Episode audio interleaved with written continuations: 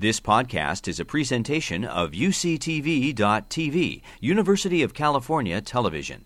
Like what you learn, help others discover UCTV podcasts by leaving a comment or rating in iTunes. Welcome to A Conversation with History. I'm Harry Kreisler of the Institute of International Studies. Our guest is uh, Paul Butler, who is the Brick Professor of Law at Georgetown University and the author of among other books, Chokehold. Paul, welcome to Berkeley. Thanks, Harry. It's great to be here.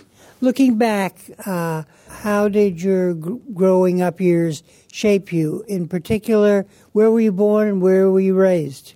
I was born and raised in Chicago, Illinois. Uh, grew up during the 1960s and 70s when Martin Luther King came to Chicago. He said it was the most segregated city he'd ever seen. He said it felt in some ways more anti black than places like Birmingham did.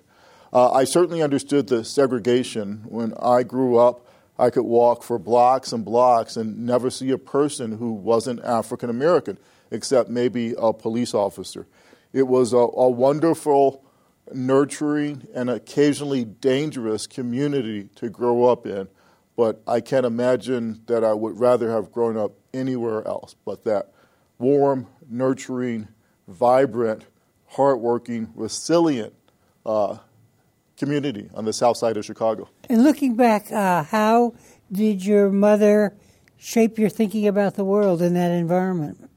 Both of my parents were African American people who understood the history of anti black racism and violence in Chicago and in the United States.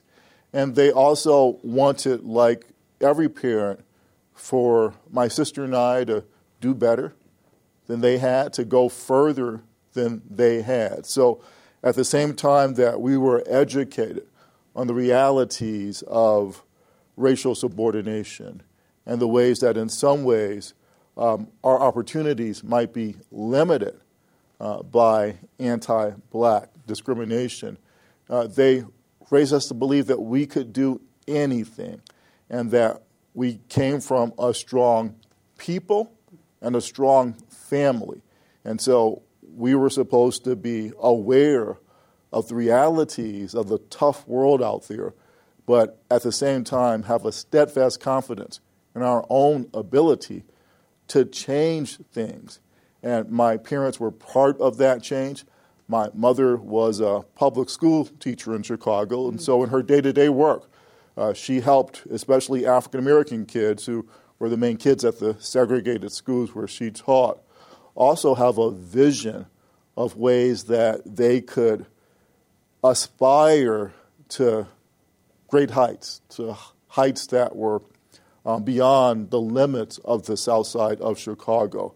So, again, I think I had a, a firm consciousness in racial justice uh, from the beginning, a strong belief in, in family, and, and a steadfast confidence in my own ability, and that all comes from my parents. So, so you were learning to believe in and appreciate the American dream, but in an environment in which that dream wasn't being completely realized in the broader community, not in your fa- I mean, not speaking of your family. You know, we used to fly the flag on the 4th of July and Memorial Day.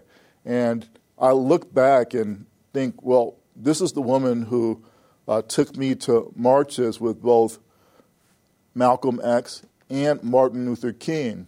And who, based on her own lived experiences, was quite cynical about the ability of, of many white people to overcome racism. But at the same time, we were among the few families in our block that flew this flag uh, proudly on, on these holidays. And so, if you were to go inside that house where the flag was flying, you see in the living room a, fa- a framed portrait of Angela Davis, uh, the African American uh, former political prisoner, uh, revolutionary, who I know has a, a, proud heritage right here in, in California, Northern California.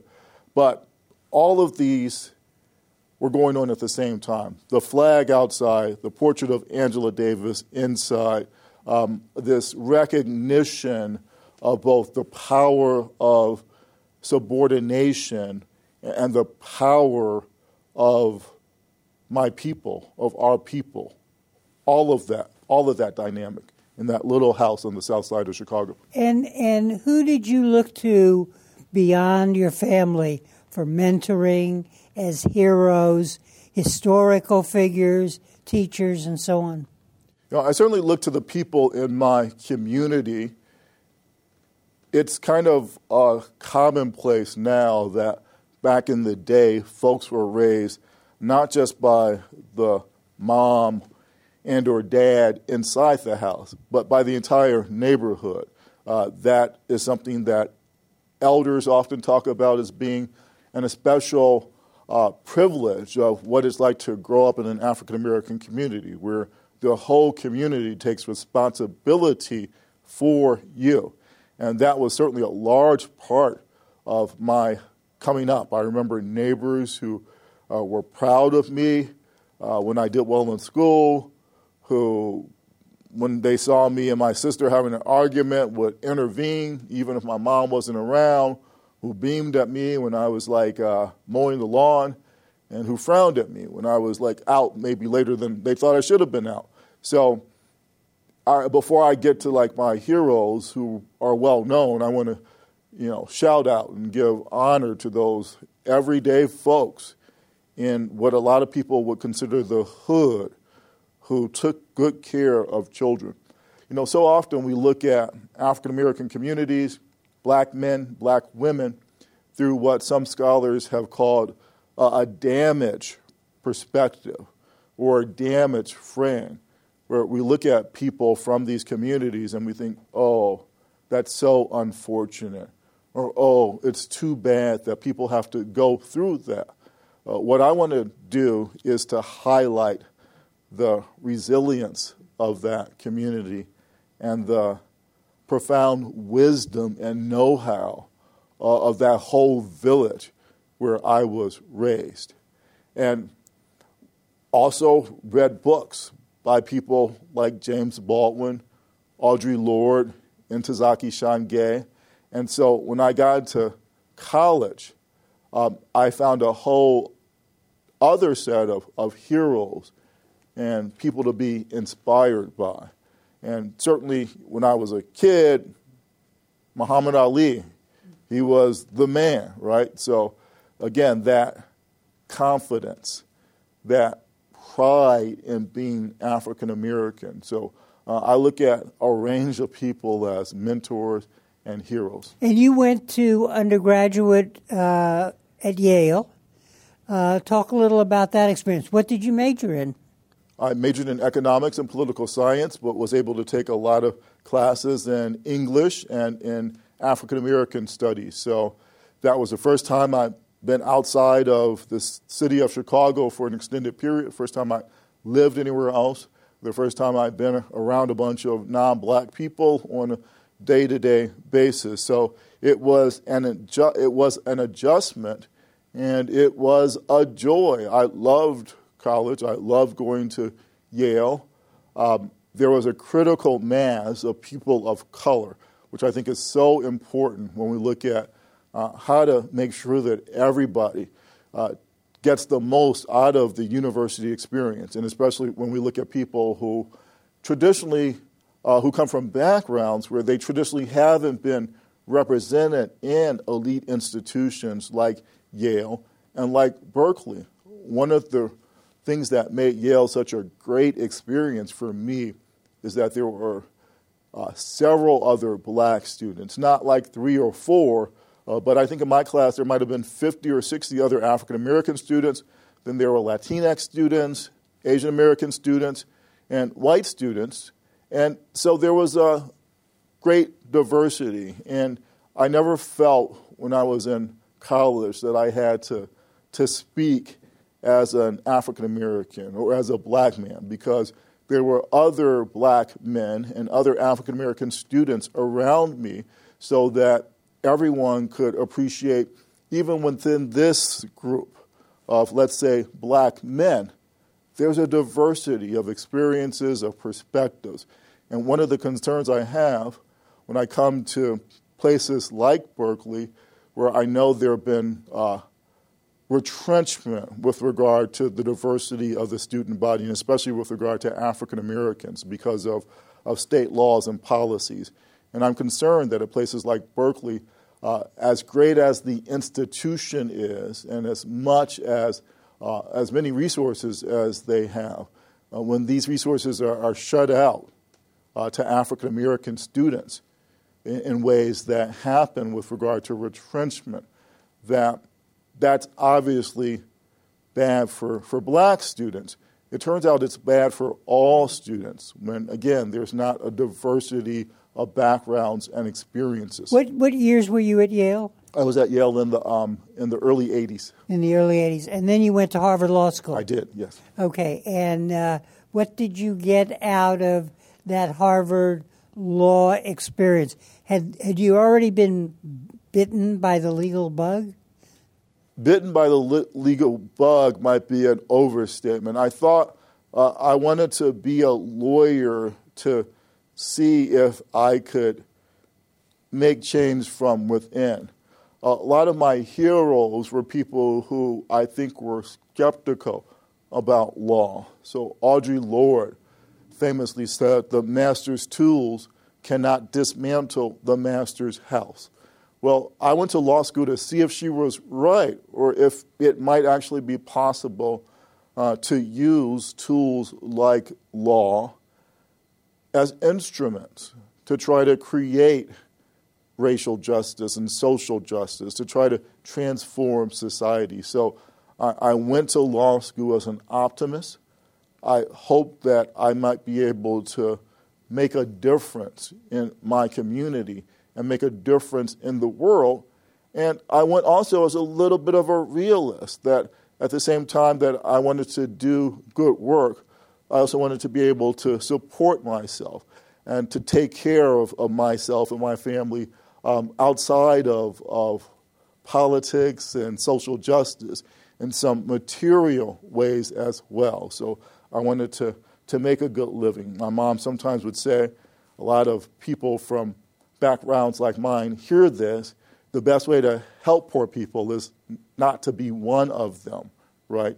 So I wanted to make a good living, but I also wanted to uh, be part of a project of doing justice, and especially racial justice. And so when I looked at the range of things I could have been interested in, my dad was an actor, and he was part of the black arts movement in Chicago during the 1960s. So he viewed his work, his art, uh, through a political lens, mm. certainly through an aesthetic lens. He was a brilliant actor who made a lot of choices based on his craft, but he also understood the political nature of his work. And I did some acting when I was at Yale Children's Theater, which I loved. I loved to write as well. So when I thought about the range of directions my career could take acting, teaching like my mom, being a writer, or being a lawyer um, a lawyer checked off a lot of boxes. Even then, I was concerned that in some ways my creativity uh, could get dampened by a traditional legal practice. So that was a concern that in some ways, when you're a lawyer, you buy in to some systems that you might not actually believe in. So I went in mainly as an optimist, hoping I could use this tool called law to change from within. But I think I maintained a little bit of skepticism uh, that I'd wait and see how I did. So, so in a way, your background and all that it involved informed your uh, capacity to get your feet wet in a traditional law firm, but at the same time remaining kind of skeptical about what you could achieve even as you try to change things. You know, I'm sure that there will be students who are, are watching this who uh, I want to assure, you know, at this stage, right after law school, thinking about my next steps, there wasn't a master plan. You know, Rakim has a, a famous lyric from one of his rap songs where he says, thinking about a master plan. Well, I wasn't at that moment thinking about a master plan. I was thinking about the next step. And looking back, things worked out fine with regard to my career.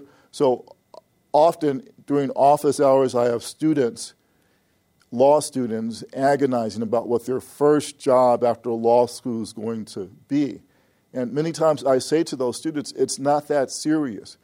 You know, there should be some strategy, right? There should be some goals.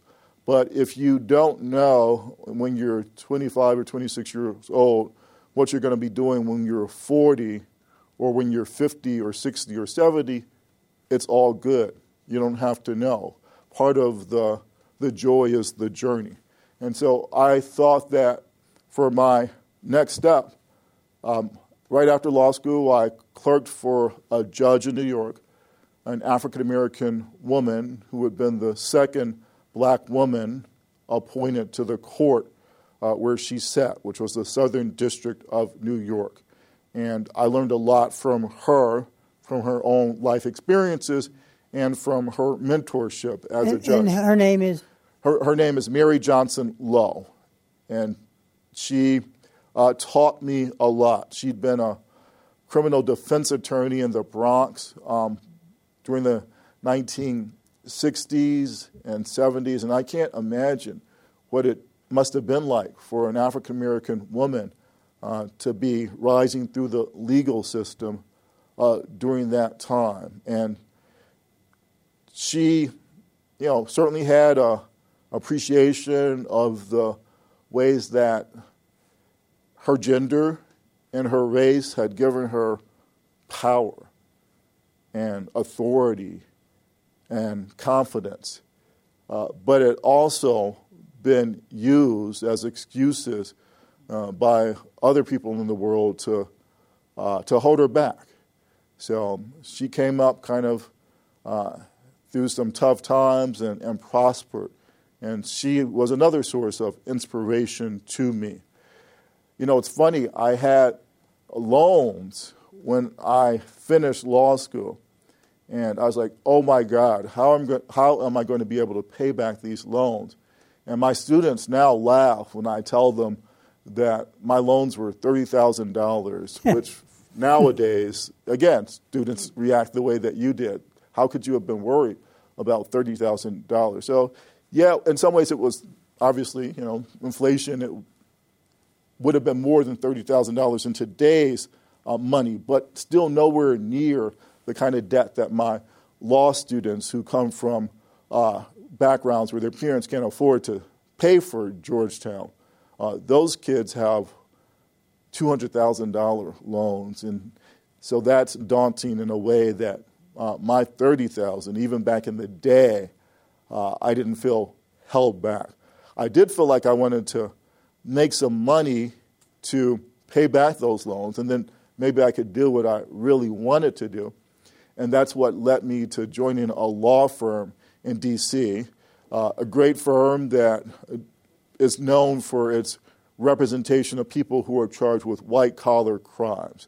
And so many of the uh, folks that I represented at the firm were rich people or rich corporations who were in big trouble with the law and who could hire a firm with all of the resources, both the people resources, some of the best lawyers in the country uh, worked at this firm, and the other kinds of material resources that uh, when you have a case, a criminal case, uh, you need if you're going to have a good outcome. So, this is a firm that had clients who could f- afford investigators to figure out what really happened, uh, who could afford to have lawyers spend the kind of time that lawyers need. And the name of this firm was? It's Williams and Connolly. Yeah. Yes. And uh, but during this period and shortly thereafter, your consciousness which already was pretty rich emotionally and socially from what you describe, uh, you wound up being a victim in a trial. Uh, so you were a defendant, basically. And that also changed your thinking about the law. Yes. So I was able to make some headway with my loans at this law firm in D.C. And then I decided, okay, now's the time to do what I really want to do, which is to see if I could use my legal skills to create some racial justice, to be part of a, of a social justice tradition started by lawyers like uh, Pauli Murray and Thurgood Marshall. So now it's my turn. And of all places to do that racial justice work, I chose a prosecutor's office. Uh, why would I do that? I'd had a number of bad experiences with cops when I was growing up on the south side of Chicago. And even as a young lawyer in D.C., uh, felt kind of looked at by officers in D.C. and New York like I was a suspect. Ntozake Shange, a poet I mentioned earlier, has a poem where she says, The suspect is always black and in his early 20s. And I was in my mid 20s at that point. But even with this Yale undergraduate degree and this Harvard JD, when cops saw me, they still saw a young black man. And that's how they treated me. So as a threat. As a threat, as a potential threat, as a subject of their hard gaze. And chokehold, I call this experience that many black men have of being looked at differently by cops as the hard gaze. And that's something that, you know, I've been aware of since I was a, a boy growing up in Chicago. So all that's the background for why I went to the prosecutor's office, hoping that I could go in as an undercover brother and make a difference from inside. I had a number of experiences there that made me more cynical about the work that prosecutors do and about my ability to be a change agent in, that office. So, one of those experiences, and the most dramatic, was uh, I was a junior lawyer on a team that was prosecuting a United States senator for public corruption. And while I was working on that case, I got arrested and I got prosecuted for a crime that I didn't commit.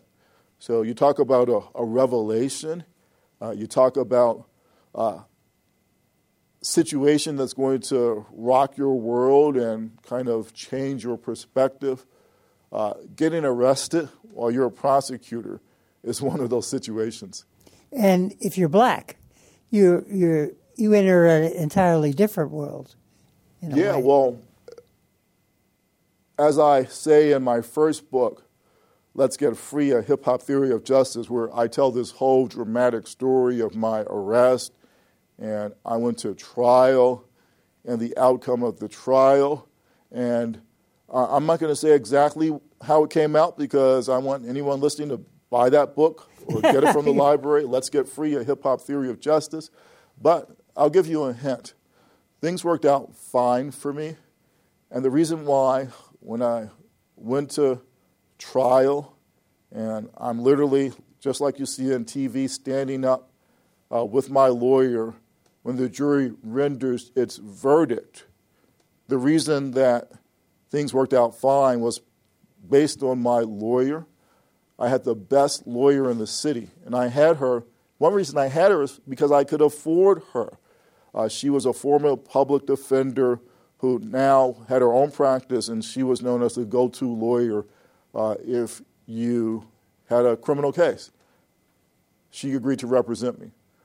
Things worked out fine for me because I had some status we made sure that the jury knew some things about me that should not have mattered, like where I went to college and law school, and that I was a prosecutor. Those shouldn't have mattered. That's not what the case was about. The case was a silly little uh, misdemeanor dispute about a parking space. But that kind of status stuff does matter. Things worked out fine for me because I had legal skills. I literally prosecuted people in the courtroom where I was being prosecuted. The other reason things worked out fine for me is because I was innocent. But when I sat back in the weeks after my trial and thought about everything that happened, the fact that I was innocent, it didn't seem like the most important reason why my case had come out the way it did. I think I almost would have rather been guilty and have Michelle Roberts as my lawyer than have been innocent and had some lousy appointed lawyer or some appointed lawyer who really wanted to do the right thing in my case but couldn't because of the lack of resources that our government puts in uh, defending poor people. So I had a outcome that was different uh, from a lot of other people. Both the experience of being arrested and prosecuted is one that too many, uh, especially of my African American uh, brothers, have to go through. And so I've said that the experience made a man out of me. It made a black man out of me.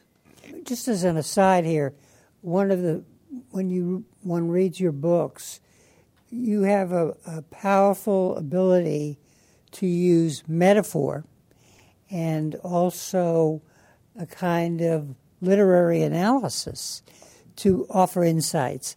So, in that first book, you talk about a hip hop theory of justice, and you're mastering, uh, and you may already have done that, uh, the hip hop artists. And as I read what you wrote, it struck me that you were almost saying they're prophets, basically, in the biblical sense, in the sense that a, pro- a, po- a prophet in the Bible had two purposes. One, to issue a warning, to say these are the terrible things going on, and on the other hand, say, but there is a possibility for a future. Talk, talk briefly about that. So, hip hop artists as prophets, that's interesting. I, I certainly had understood some of the work they do as journalism, as on the ground reporting. Uh, Chuck D, a famous hip hop artist, uh, called hip hop the black CNN. So, especially uh, during the glory days of hip hop, the 90s, uh, it was music that was documenting the crack epidemic. It was art that was depicting police violence and, and the beginnings of this monster uh, called mass incarceration. And so, if you were to look at other forms of pop culture, especially in the 90s and early 2000s, you wouldn't know that the United States locks up more people than any country in the history of the world. Uh, if you were to uh, watch a lot of TV or read a lot of magazines back then, uh, you wouldn't know that the United States locks up more black folks than there were slaves in 1850. But hip hop, then and now, it won't let you forget. Uh, hip hop puts at the center uh, a lot of people who uh, other folks in society would, for, for, would prefer to forget about. That's why we uh, throw away a, a lot of these bodies in prisons and jails because they're supposed to be disappeared. And one of the uh, beautiful things about uh, the art form called hip hop is it won't let us forget. So even now, if you listen to a hip hop station, uh, there's shout outs to people who are, are locked up, right? Uh, there's this bringing uh, to our memory, to our, our space, uh, people who are away. and a welcoming back when they come home. And so, when you start as a law professor, as any kind of academic, you have to write. And oh my God, of all the things, what are you going to write about? Some of the best advice I've gotten is to write about what you can. What is it that you know that nobody else knows? And I don't know if I was the only person, but at the time that I was teaching criminal law, which is very philosophical, why should people be punished is the big question. And you look at philosophers from back in the day like Immanuel Kant and his ideas about retribution and just deserts, and Jeremy Bentham and his thoughts about what's going to be best for everybody in society. And I was reading and learning this philosophy at the same time that I was listening to Lil Kim and Snoop Dogg and Chuck D and a tribe called Quest. And you know what? They were having the same conversation. They were also talking about justice and safety and the purposes of prison and how it actually worked. And so there was this dialogue that I thought, who else is going to connect Queen Latifah with Immanuel Kant and Snoop Dogg with Jeremy Bentham? Well, I thought I can do that, and it's important that I do that because it turns out that uh, a lot of these old school philosophers were right, and it turns out that a lot of these new school philosophers, who we call hip hop artists, um, are also right. And I think everyone knew, even then, that hip hop had a lot to say about the police. But I think what folks didn't get as much is how much of the art was focused on public safety, on families, and the damage that the police and the criminal legal process uh, uh, do to families, especially in African American communities. And so it was rich, it was thoughtful, and what had been laid down on tracks, uh, I wanted to lay down on paper. And so that's why I ended up writing about hip hop and the criminal legal system in that first book. So, uh, at, at, this point in your life, you're still something of a reformer. And this leads you to two ways of changing the system to a certain extent. One is nullification, if you're on a jury, and the other is breaking up, countering the snitching uh, support system for the uh, corrupt legal system as it relates to blacks. And uh, both of those ideas are building on what's there.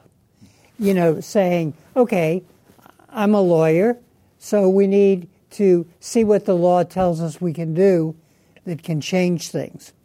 Uh, is that a fair assessment? Yes, I think that is fair. Yeah, and uh, but as time passed, you you basically move to a broader critique of the system, which may have been in your mind before, but you didn't yet sort of go all the way. So talk about this this movement toward becoming a professor remaining in the law and teaching the next generation, but on the other hand, uh, essentially uh, saying we really have to do a major reform of the institution. So now you're talking about abolishing prisons. Isn't that kind of scary for many people? It's scary if you think that prison abolition means that tomorrow we go to every jail and prison and we open every door. Mm-hmm. And that's not what the activists and scholars who have been uh, theorizing prison abolition for the last 150 years. Uh, almost no one thinks that the answer is tomorrow go and lock unlock every cage. Now, tomorrow, there are a lot of cages that could be unlocked. E- even what I would describe as moderate organizations like the Brennan Center, it's a think tank at New York University.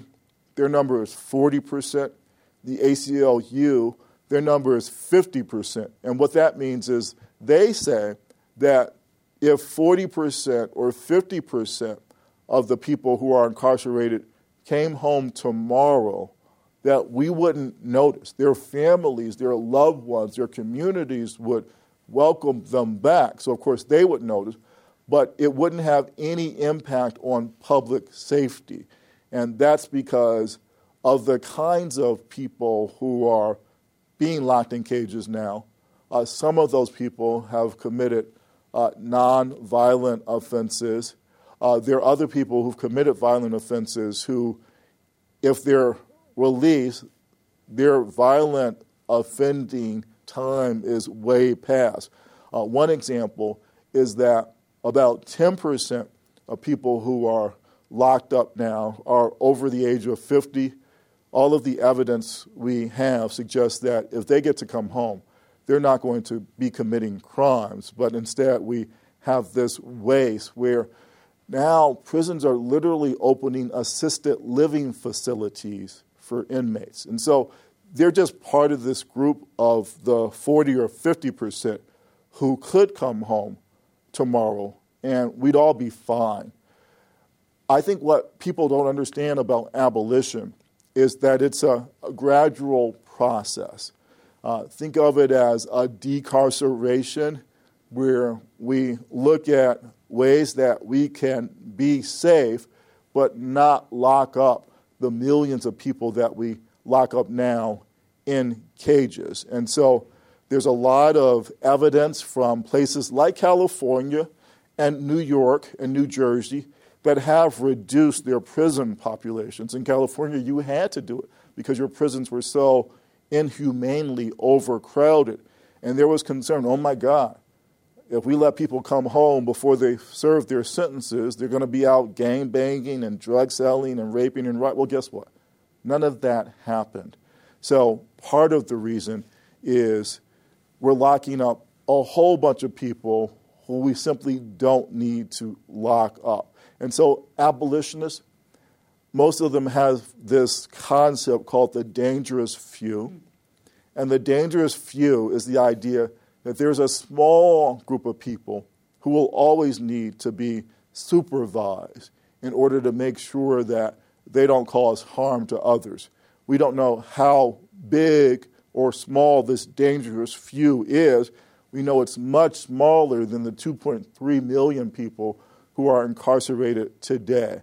And so the question at the end of the day, uh, I want people to think about is what is it that you think prison does? And are there ways that we could accomplish those purposes without locking up human beings in cages? And if you ask people what they hope prison does, usually they say, well, it keeps us safe from people who would hurt us if they weren't locked up, and that it makes people who caused harm responsible for what they've done. Well, I was a prosecutor. I'm a criminal law professor now. Um, I've had my own experiences in the criminal legal process, and people in my family and friends have too. And I think most people who have any knowledge about our criminal law system would say that prison doesn't do either of those effectively. It doesn't keep us safe from people who would hurt us if they weren't locked up, and it doesn't make people who've caused harm accountable. And so then the question is can we use our imagination? We want to make it uh, an American thing. uh, can we use our ingenuity and our creativity to think about ways that we could be safe and that when people have caused harm, uh, we can make the victim whole in a way that's meaningful to her or him. can we accomplish those without putting people in cages? And again, I think if this is the country and we're the people that invented hip hop and jazz and gospel music, Google, Amazon, then I think we can. I think we can use all of our, our gifts and resources uh, to have a system where people are actually safe and where certain groups don't feel like the police and prosecutors are out to get them. Uh, so we can have a, a justice system that really is that. Because now I don't say criminal justice system because there's nothing just about our system. I talk about a criminal legal process. But I think abolition, prison abolition, is one important way to transform our criminal legal process into a system that is actually just. One final question requiring a short answer. If students watch this tape, what would you like them to learn from your intellectual odyssey? To be brave. Uh, the fact that you are a student uh, gives you a kind of privilege and I think creates a responsibility. Um, I come from a, a faith tradition uh, that counsels to whom much is given, much is required. For myself, I remember my great great grandfather. Uh, he cleaned outhouses for a living, so his job was literally cleaning up other people's. And now I'm a black man who gets paid to think. So that's a privilege and it's a responsibility. And I know that a lot of students now, even now, are first generation students, um, and they come from communities like mine. They may not be African American, um, they may be, but they come from uh, groups or uh, people who've been shut out. And now, when we get these opportunities, I think sometimes there's a lot of pressure uh, to just go along, to just fit in. Uh, but if our foremothers and our forefathers, if they hadn't been concerned about agitating, uh, about bringing us into these spaces, uh, we wouldn't be here. And the forces that don't want to see black and Latinx people at Berkeley, uh, the forces that don't want to see uh, African American women or transgendered women of color rise and prosper, those forces haven't gone away. And so it's incumbent on all of us to resist subordination, to resist those political forces and economic forces here in California that want to maintain this system where all these people are locked up, or want to maintain this system where uh, most black or Latinx students could never have the opportunity to be on a beautiful campus like Berkeley. So those forces are still out there, and so I think it's up to students to resist to agitate, to fight uh, until we have a country where there really is liberty and justice for all. Professor Butler, on, on that uh, note, uh, thank you for sharing us your, with us your life experiences. It's a great pleasure to have you here as the Jefferson Lecturer. Thank you. It's an honor to be here. Really thank enjoyed you. the conversation. Thank you. And thank you very much for joining us for this conversation with history. You've been listening to a podcast by University of California Television. For more information about this program or UCTV, visit us online at uctv.tv.